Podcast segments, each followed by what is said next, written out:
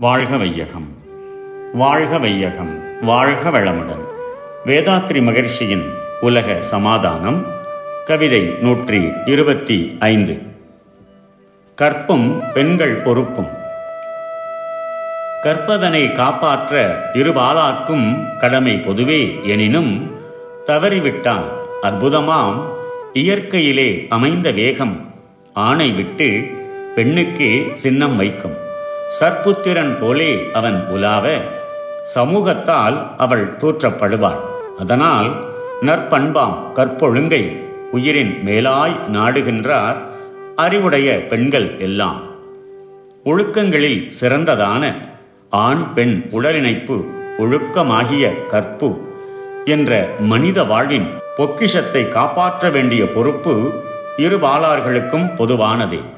எனினும் தவறு ஏற்பட்டுவிட்டால் தவறு இழைத்த நிலையில் இரு பாலார்களுக்கும் சம பொறுப்பு உடையவராக இருந்த போதிலும் இயற்கையின் விளைவு ஆணை விட பெண்ணுக்கே அதிகமான. எதிர்கால வாழ்க்கையில் சிக்கலை ஏற்படுத்திவிடும் கற்பம் என்னும் சின்னத்தை ஏற்படுத்தி. ஆகையால் அறிவில் மிகுந்த பெண்கள் தாங்கள் உயிர் வாழ்வதில் உள்ள விருப்பத்தை விட கற்பு ஒழுக்கம் உள்ளவர்களாக இருக்கும் விருப்பத்தை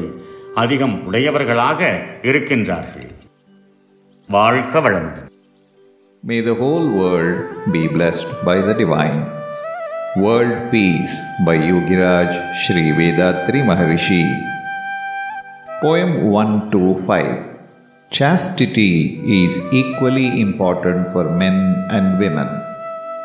Chastity is not a superstitious belief or a fanatic's idea. It is a scientifically evolved concept and social sentiment developed by experiences of life over a long period. It is linked with physiology, biology, psychology, sociology, and genetics. I wish to explain the real value and science of chastity for the benefit of the reader.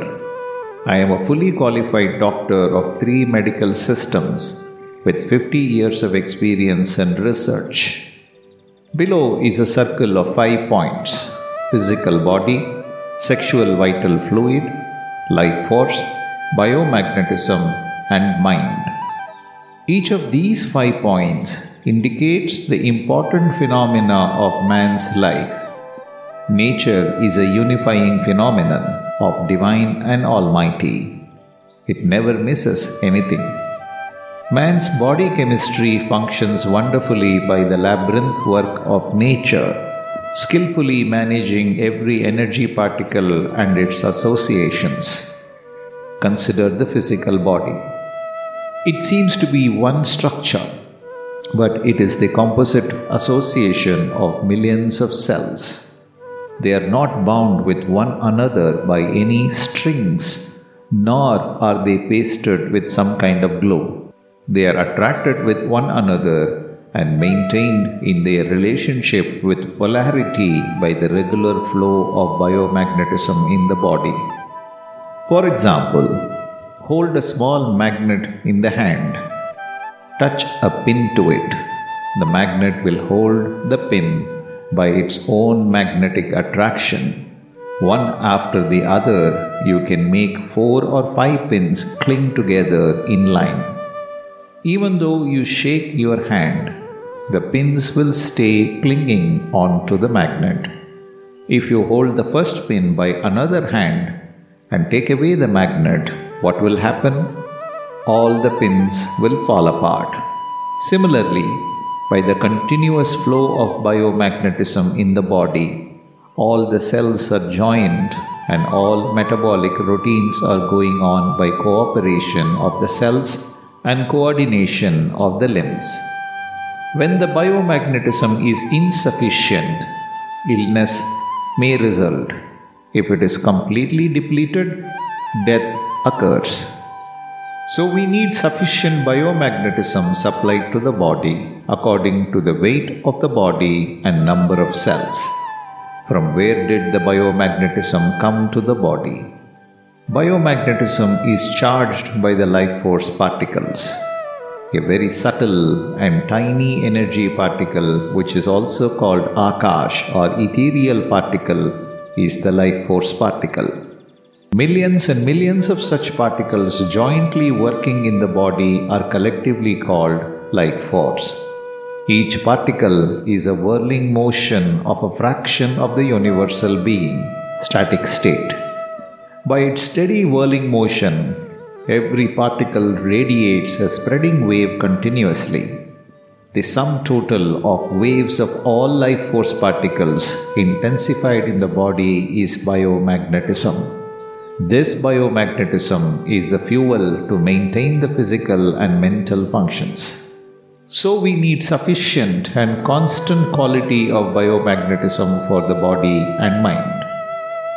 To charge such a quantity of biomagnetism, we need sufficient life force. How is the required quantum of the life force particles conditioned to remain and work in the body? The second point is the sexual vital fluid. Let's come to that.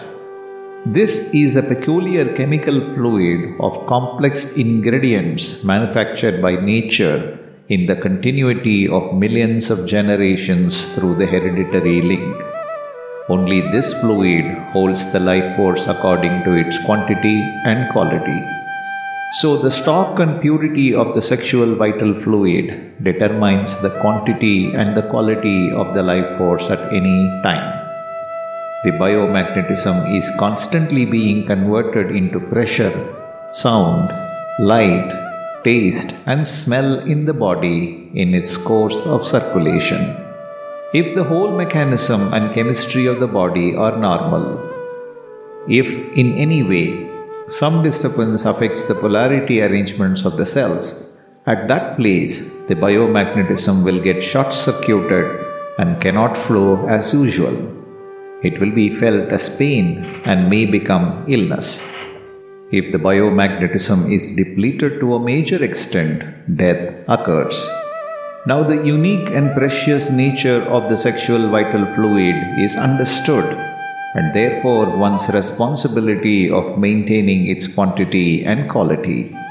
Sexual vital fluid has such unusual ingredients, it cannot be absorbed by any other part of the body. It cannot be digested by the intestines. Only the uterus of a female can absorb some essence of the male fluid and eliminate the remainder.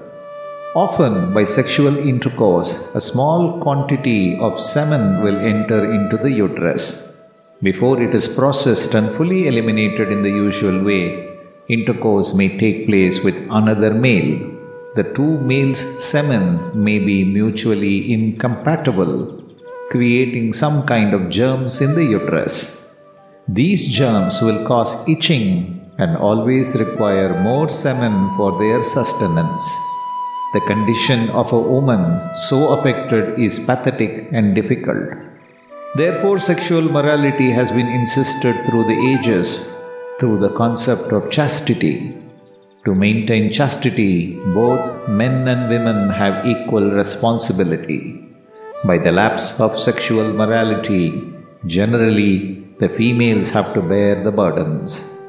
Marriage is a legal contract between man and woman to share sexual responsibility, including child raising.